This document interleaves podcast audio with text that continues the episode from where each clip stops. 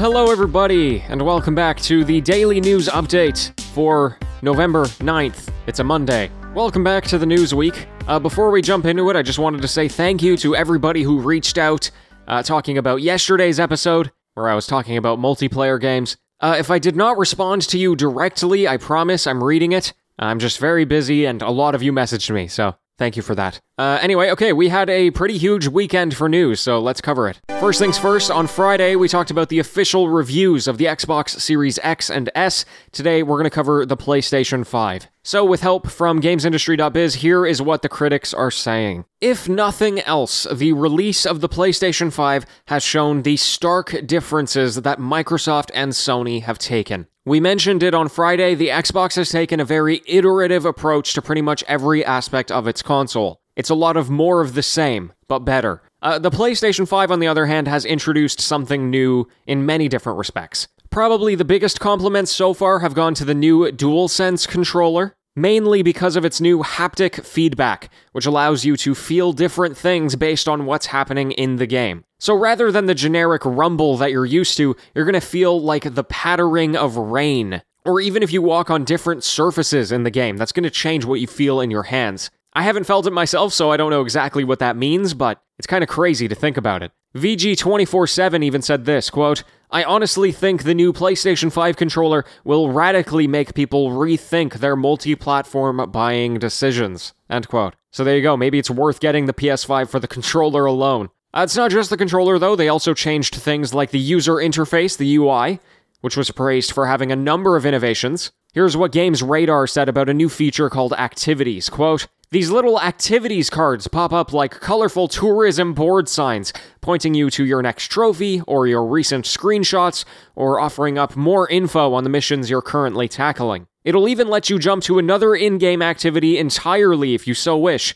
It really is amazing tech, skipping you past loading screens and menus at a blink. End quote. Now, the biggest negative presented against the console, which was pretty much present in every review, was its size. The console is huge, and it did not sit well with many people. Uh, very comedically, the Daily Telegraph said this about it, quote, The PS5's size is both the elephant in the room and an elephant in the room. End quote. Anyway, all of that being said, if you are somebody who is interested in having the true quote unquote next gen experience, uh, you're probably better off with the PS5. Xbox is doing tremendously well with the Game Pass and making it easy to play their games but the PS5 technology and its exclusives are going to be hard for many people to ignore.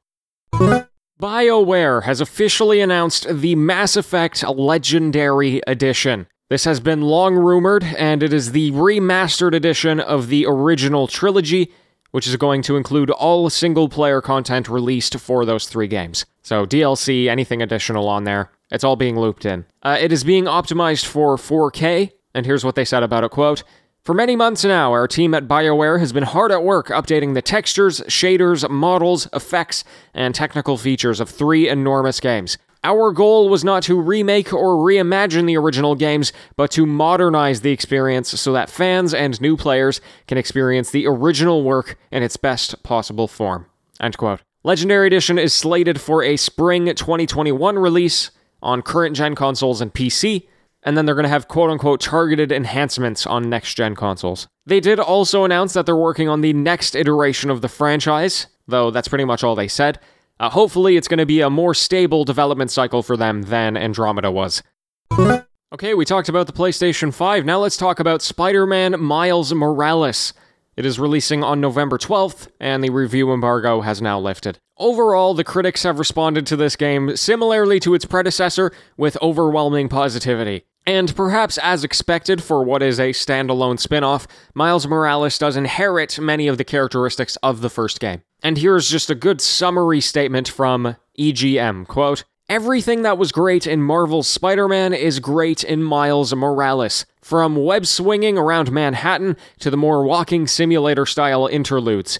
It's a smaller game, to be sure, but not a slight one, and the amount of new ideas and refinements put it on par with any full sequel in my book. End quote. Many reviewers pointed out that it feels like the proper next generation game that people have been looking for. You know, improved graphics, instantaneous loading screens, and of course the haptic feedback that we already talked about. I imagine Demon's Souls is going to be up there as well with that. So there you go, people are happy with it, and I'm happy to hear that. we're out of time today, folks, even though there was a few more news items I wanted to cover. So if tomorrow is a slow news day, then I'll get to them then. I want to give a huge thanks to C for leaving me a five star review, and otherwise, that'll do it. Until next time, my friends, happy gaming, everyone.